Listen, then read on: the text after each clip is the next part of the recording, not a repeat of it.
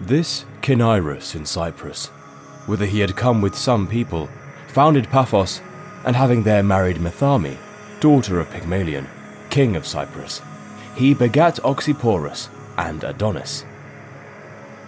Menelaus went with Odysseus and Talthybius to Cinyras in Cyprus and tried to persuade him to join the allies.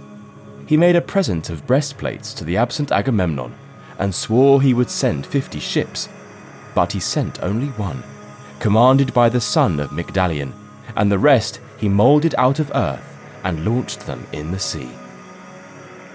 Apollodorus, or Pseudo Apollodorus, the Library and the Epitome, 2nd century CE.